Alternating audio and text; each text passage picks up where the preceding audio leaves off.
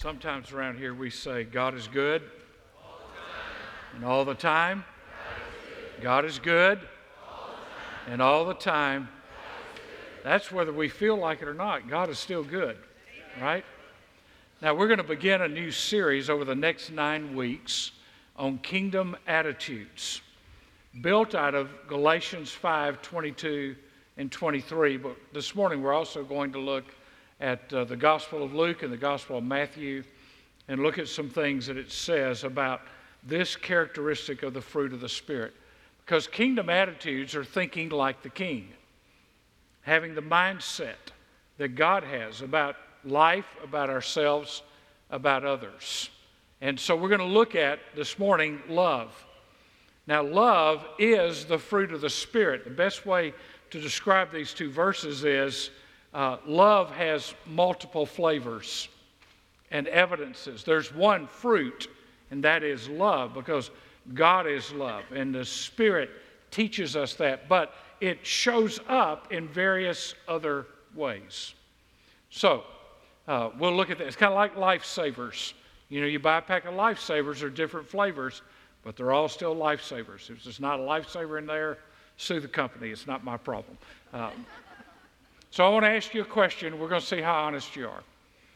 How many of you have a member of your family? It could be, please don't do this if it's a person sitting by you, but how many of you have a member of your family at some level, it is just hard for you to love them? How many of you got a friend that sometimes it's real difficult to love them as a friend? Schoolmate, work associate, neighbor, all right, those of you that didn't raise your hands, uh, our counseling center is open Mondays through Friday uh, because you're living in denial. Because uh, all of us know you have the same problems we have. We, we all have issues with loving people. And yet, that's what God did for us. God so loved the world that He gave His only Son, that whoever believes in Him would not perish but have eternal, everlasting life. Now, here's what we know. This doesn't just happen. I mean, it's not like there's a switch you turn on and then it's on. Because life hits us in all kind of different ways and depending on what's going on and how good the day is and you, you know somebody sometimes will ask me how you doing? I said pretty good so far. Because you, you never know. I mean you can have one of those days. I don't know if you've ever had one of those days if you haven't, there are about 20 of us that would like to give you one of those days so you can know what it's like when it's hard to love somebody with those extra grace needed people. They're just hard to love people. Now, here's, here's the deal it's not about what I know, it's what I do. I can know I'm supposed to love everybody, but do I love them the way I'm supposed to love them?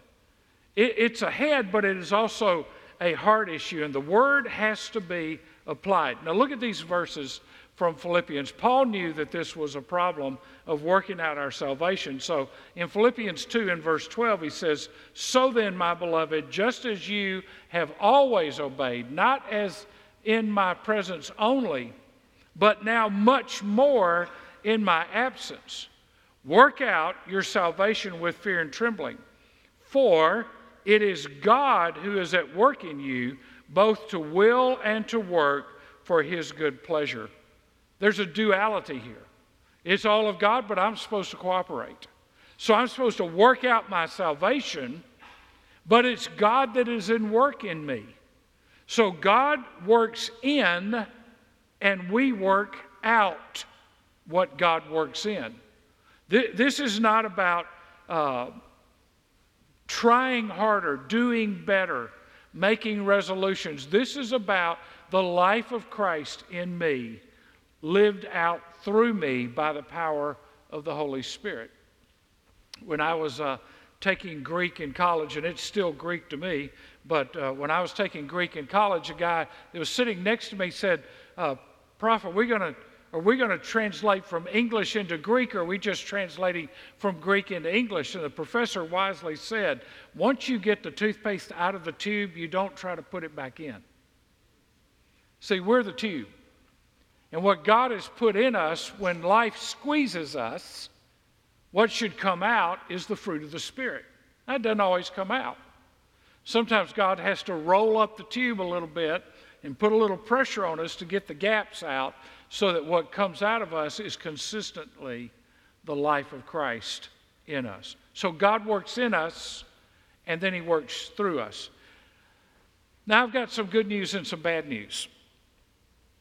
The good news is the Christian life is not difficult. The bad news is if you think it's difficult, the bad news is it's impossible. You cannot live this life in your own strength. You can't do this by trying harder, doing better, because at some point it breaks down. You can just grit your teeth so long and make yourself do something so long, and then something's going to come apart. The statistics say that inside the church, that divorce and sometimes addictions, and especially addiction to pornography and other things, are just the same percentage inside the church as they are outside the church. Now, why is that? It's not because Jesus is not sufficient. It's not because the Bible promises are not true. It's not because the Holy Spirit doesn't have the power to change our lives.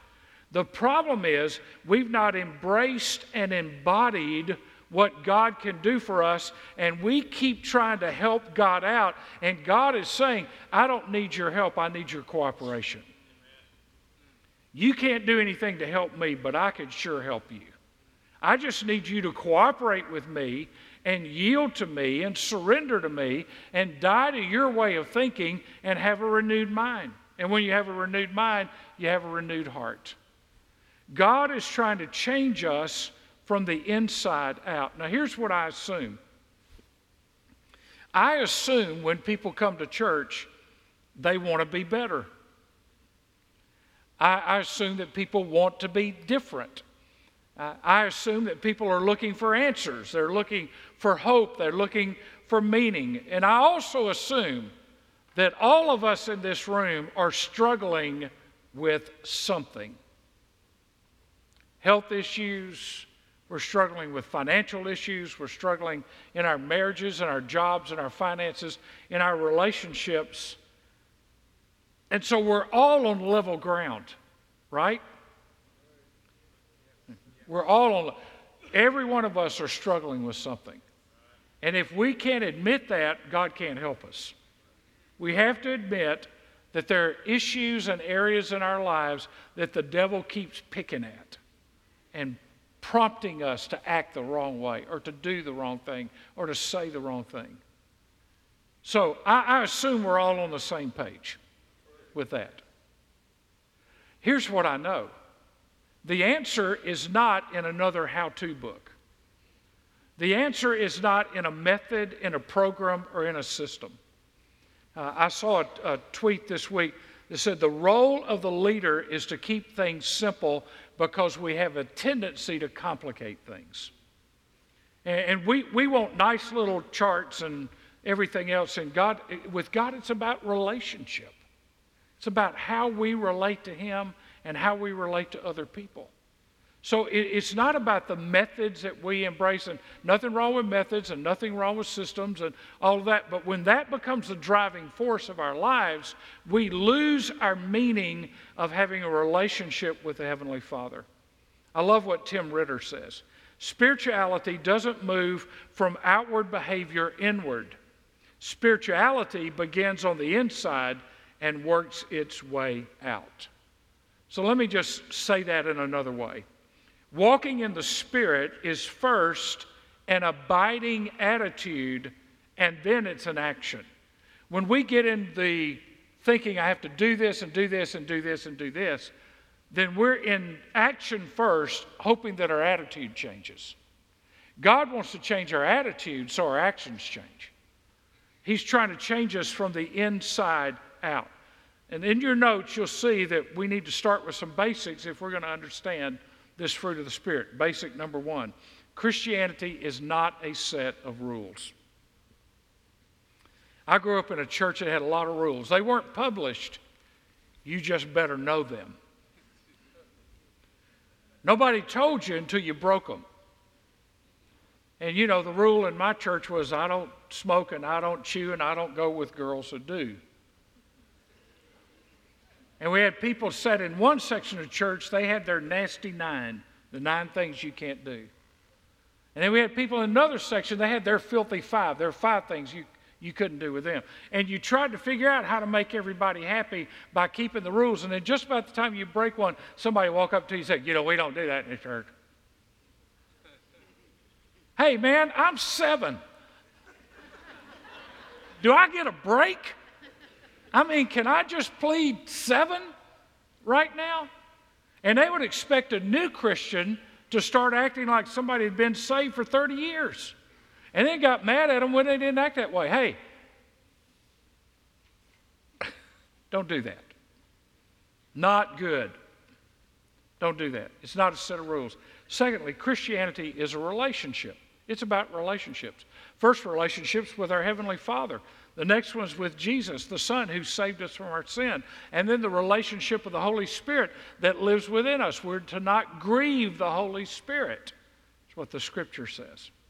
Christianity is a new way of thinking, not a modified way of improving our old self.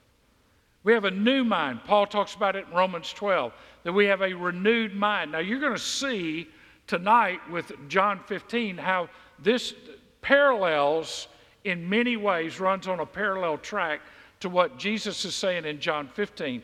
But for the sake of this message, I want us to get these points. It's not a modified way of improving the old self. Christianity, number four, is allowing the Holy Spirit to do what we cannot do. I can't, He can. I don't want to, He can give me a want to. Number six, Christianity is a changed life.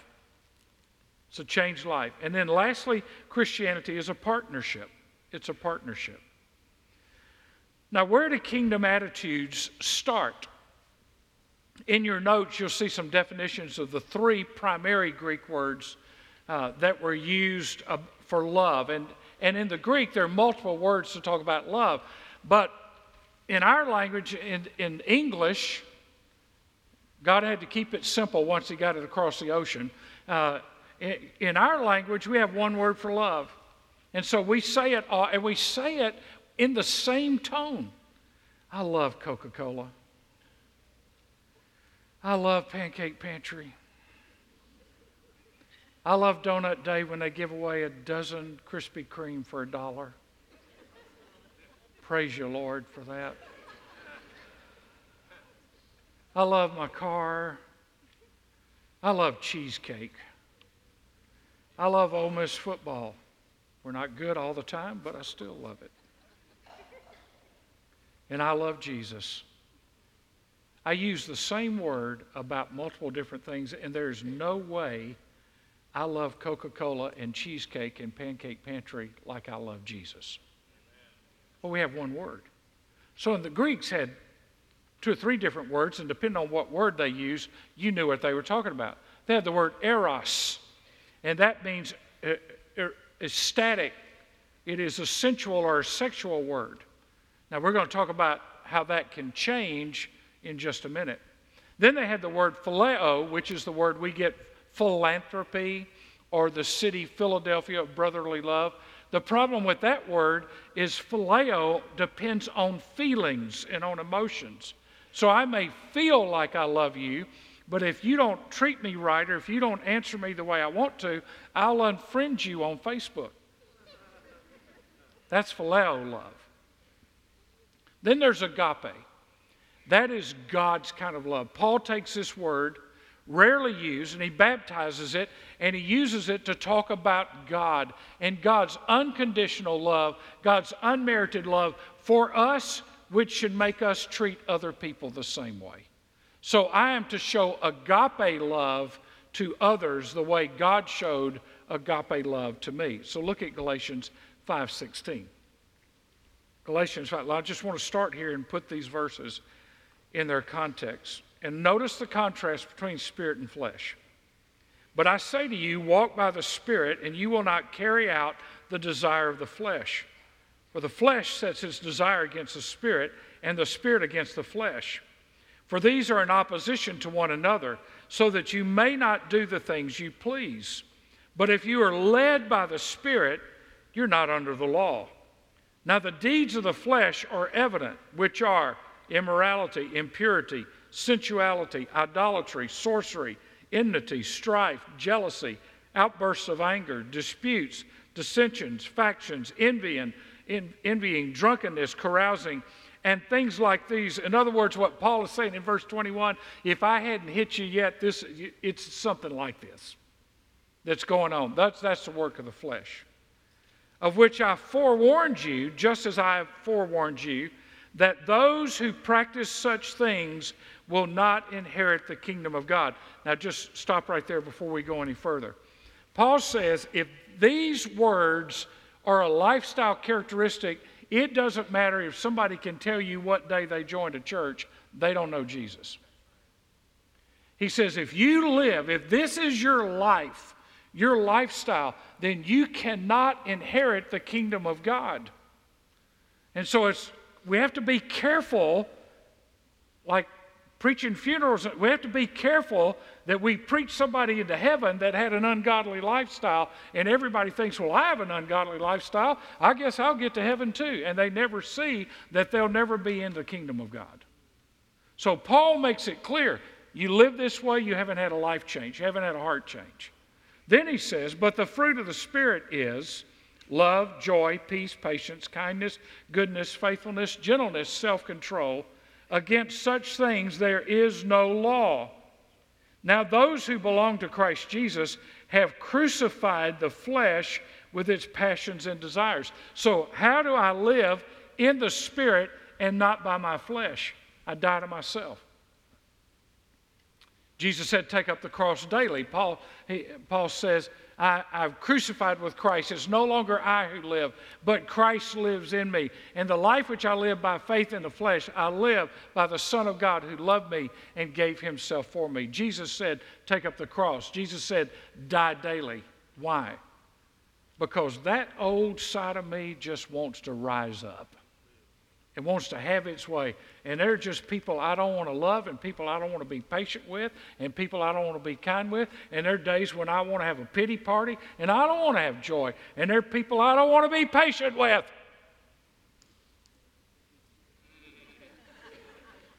Any of you that way? Oh, no, I'm patient with everybody. Mm-hmm. We've got video cameras on all the drive throughs in town. Let me talk to a few. To, I'll call your names at the end. We'll meet and talk because I was right behind you and I felt the same way. So, if we live by the Spirit, let us also walk by the Spirit. Here's what Paul is saying, and here's what the Bible teaches. When God measures a person, he does not put a tape around his head, he puts a tape around their heart. You see, in the South, we, we've been exposed to religion so much, we think it's what we know that makes us spiritual.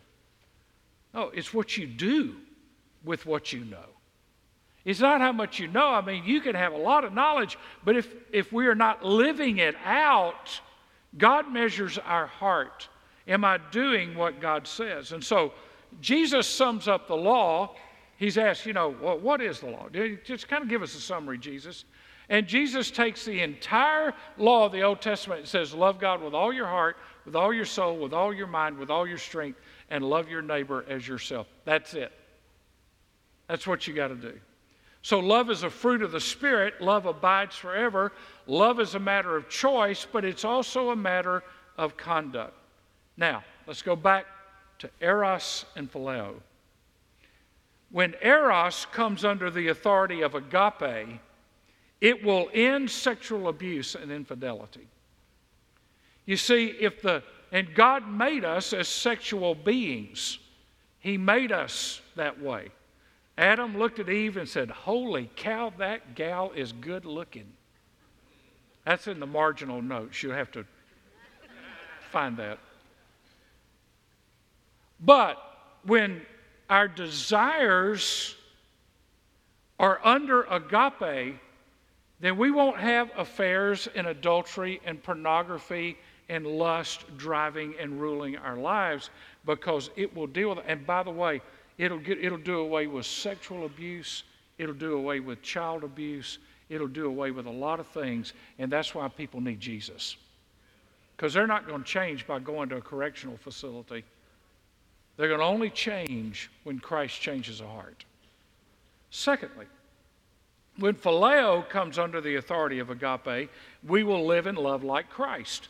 So, not just brotherly love, you know, I just love to be around the people I love to be around, but I start loving like Christ and I see people the way Christ sees them. Now, turn to Matthew chapter 22. And I want to give you three or maybe four words that describe this loving God with all of our heart. So, we love God first, foremost. God doesn't come in second or third, He's not running to be elected. God, we are to love first. Matthew 22 and verse 37. Just want to give you a few words to help you break this down a little bit. Love God with all your heart.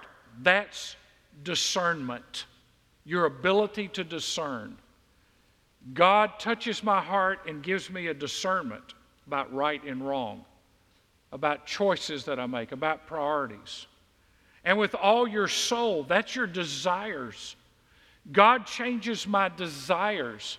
He gives me a want to for things that before I was saved I didn't want to. And He changes my desires. And all your mind, that's your direction and your decisions.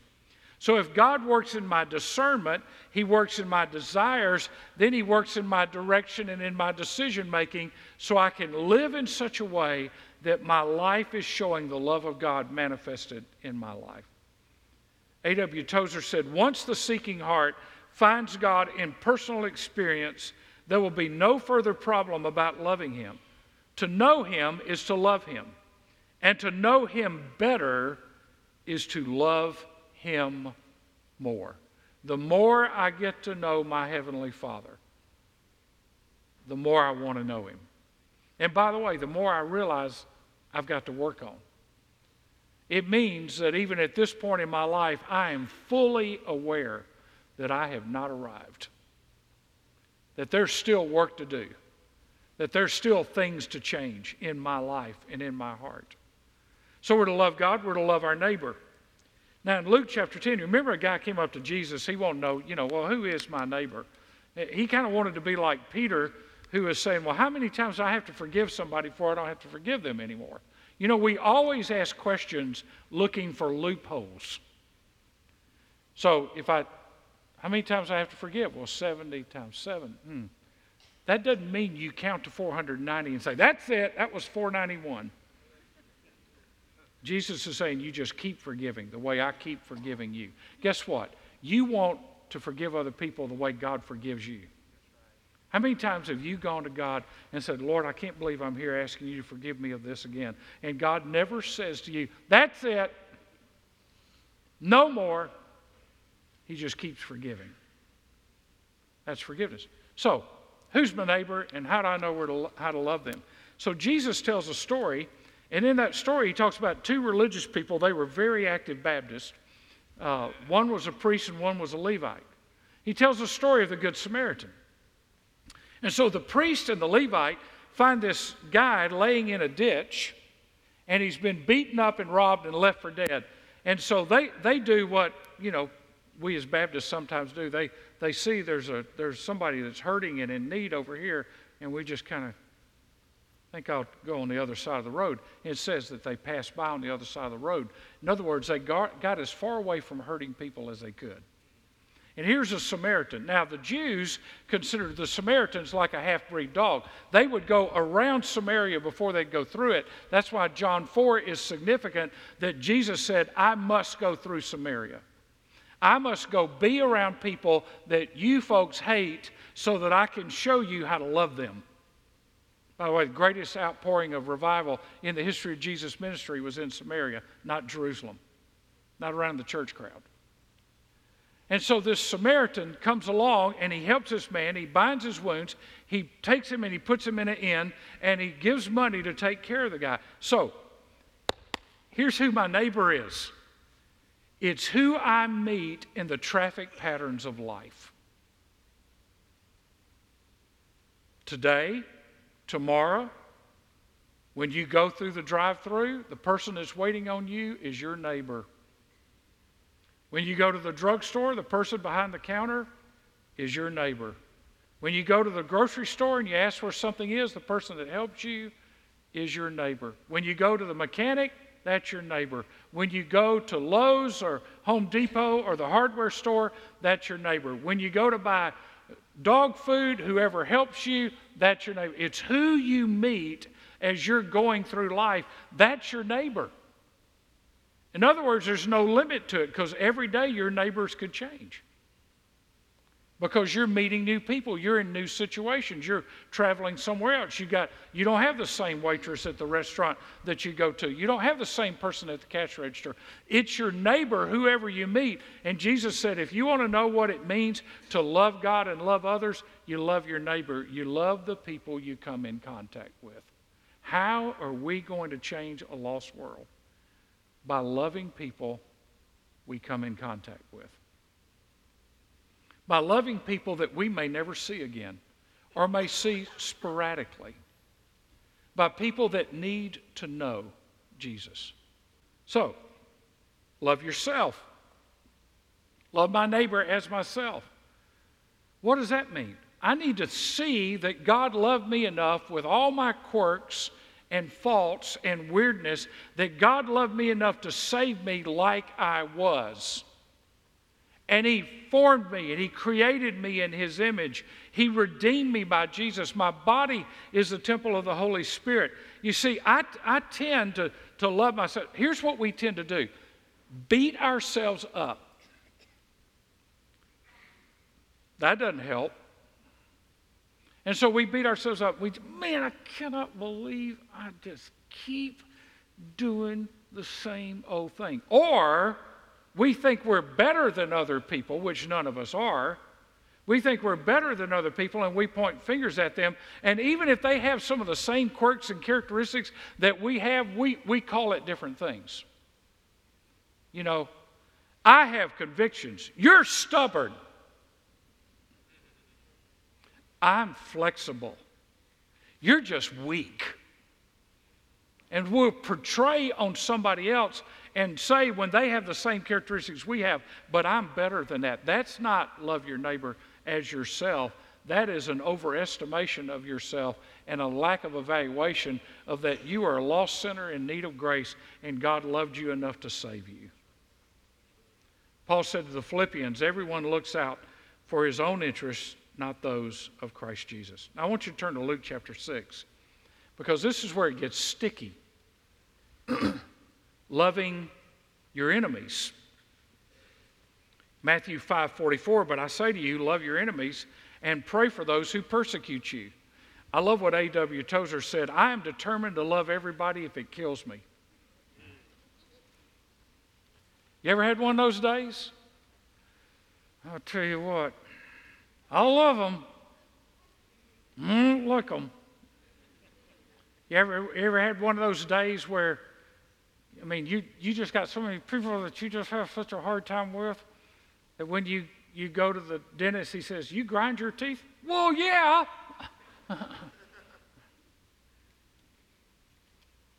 Love your enemies. Luke 6, verse 27. But I say to you, to who? You who hear. Love your enemies, do good to those who hate you, bless those who curse you, pray for those who mistreat you, treat others the same way you want them to treat you. If you love those who love you, what credit is that to you? For even sinners love those who love them. If you do good to those who do good to you, what credit is that to you? For even sinners do the same. When I was uh, in youth ministry, I was in Spartanburg serving in a church, and uh, I was there about three years and I got fired. Not a fun experience. Uh, I got let go, didn't get my vacation paid, nothing, just let go, fired, clean your office out. And if I were to tell you I just had the great joy of Jesus in my life at that moment, I'd be lying to you because it hurt and I didn't think it was fair. And I was kind of like Job. I wanted to have my chance before God to state my case.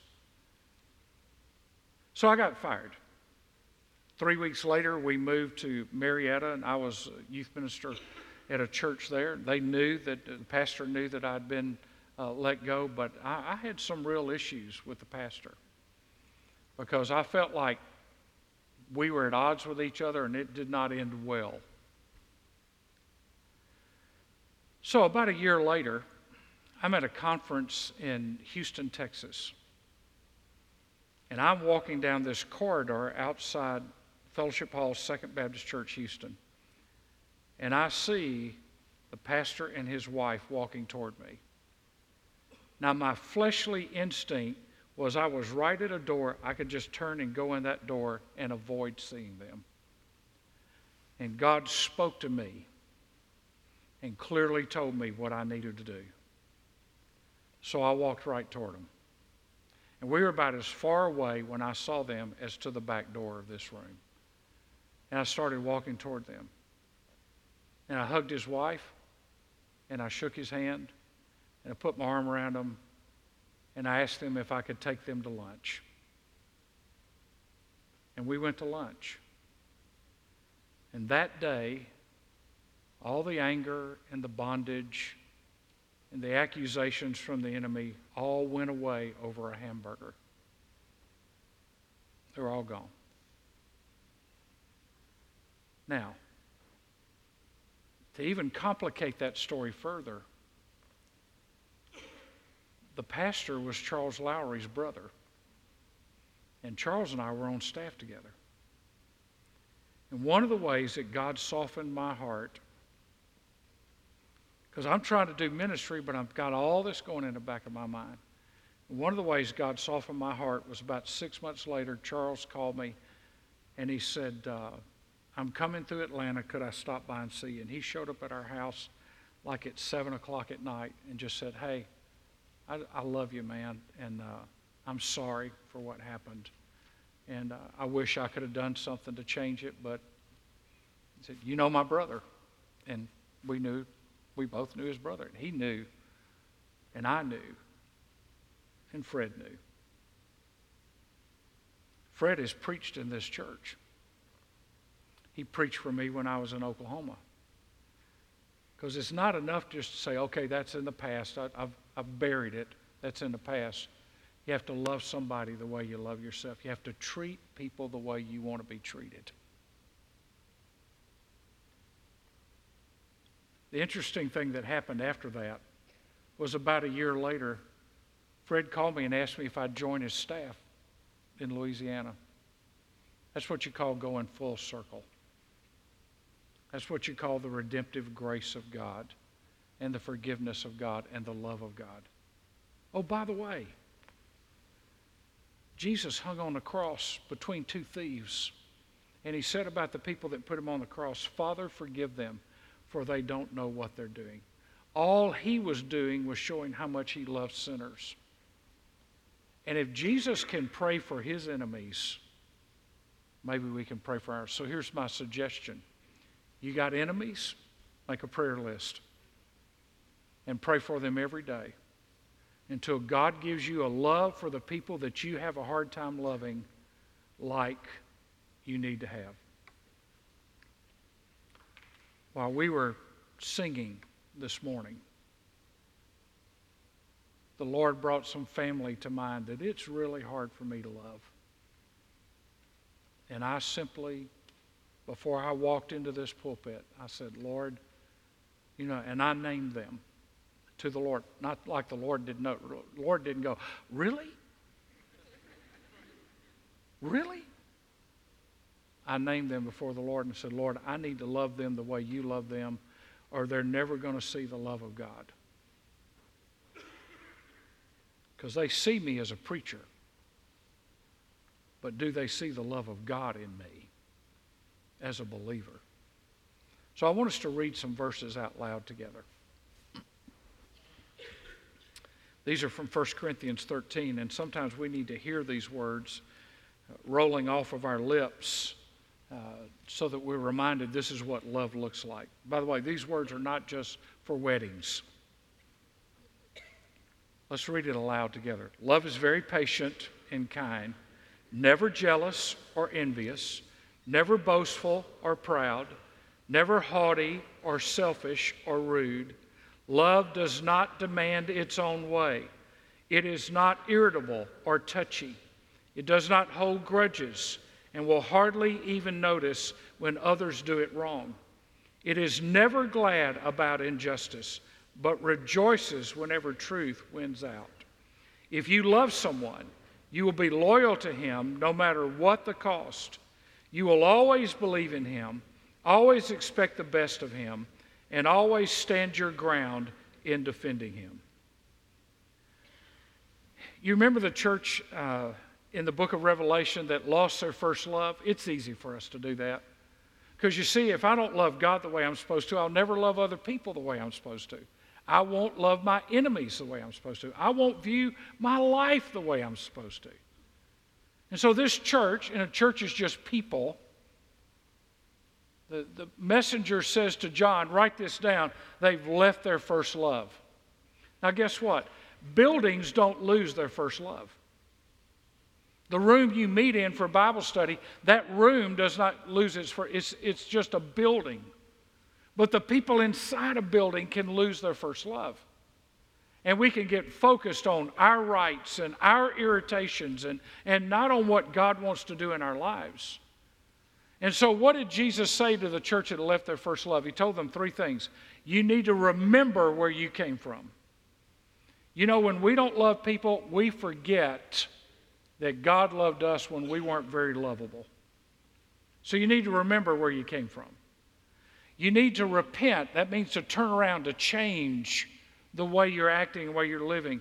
And you need to return, do the things you did at the first, is what it says in Revelation 2. You need to return. Get back to loving God with all your heart because when an individual in the church and individuals in the church begin to love God with all their heart, it shows. We don't walk on the other side of the road. We don't avoid people. We love people, even people that are hard to love, those extra grace needed people. We pray for them. We love them. We show them by our actions and by our deeds that we are recipients of the grace and love of God, and we want them to know the grace and love of God.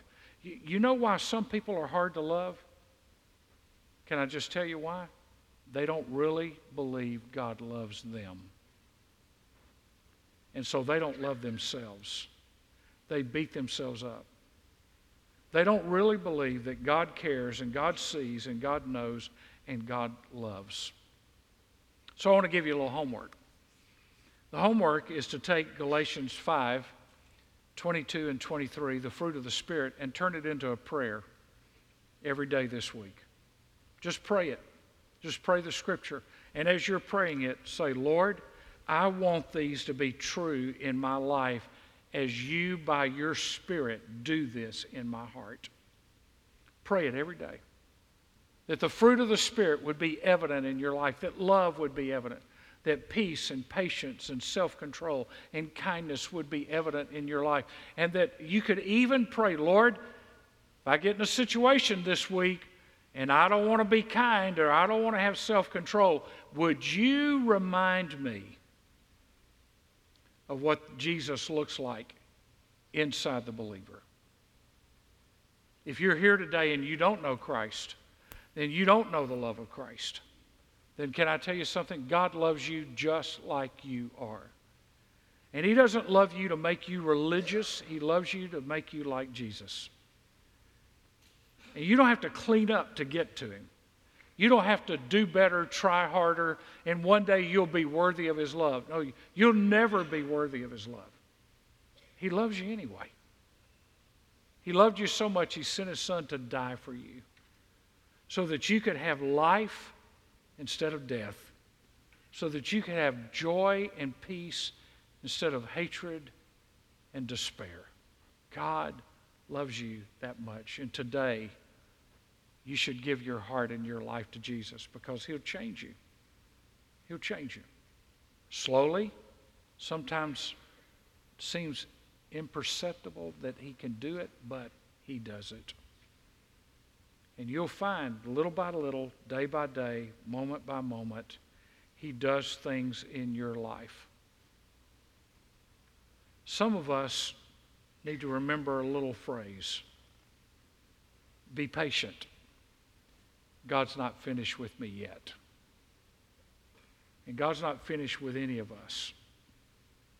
We're a work in progress. And when we're telling somebody that Jesus loves them, it is not to say, I have arrived and I have all the answers.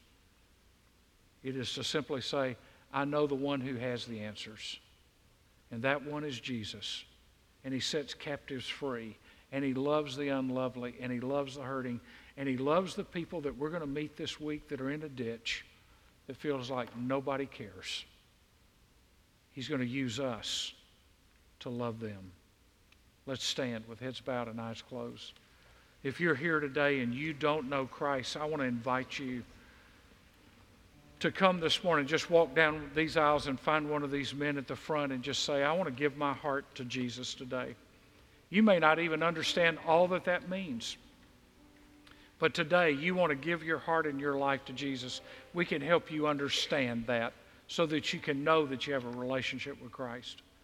But if you're a believer, there may be somebody you just have a hard time loving and you need to come to the altar and pray, or you need to pray right where you are, but, but you know that something needs to change based on this message about someone in your traffic pattern, about someone in your routine that you need to love the way God loves them. And so while they play and our, our heads are bowed and our eyes are closed, if you need to be saved, just, just step out and do what God wants you to do today, what you know you need to do today. Give your heart to Jesus today. Come and lay that name of that person down before the Lord and say, Today, Lord, I want to love them the way you love them.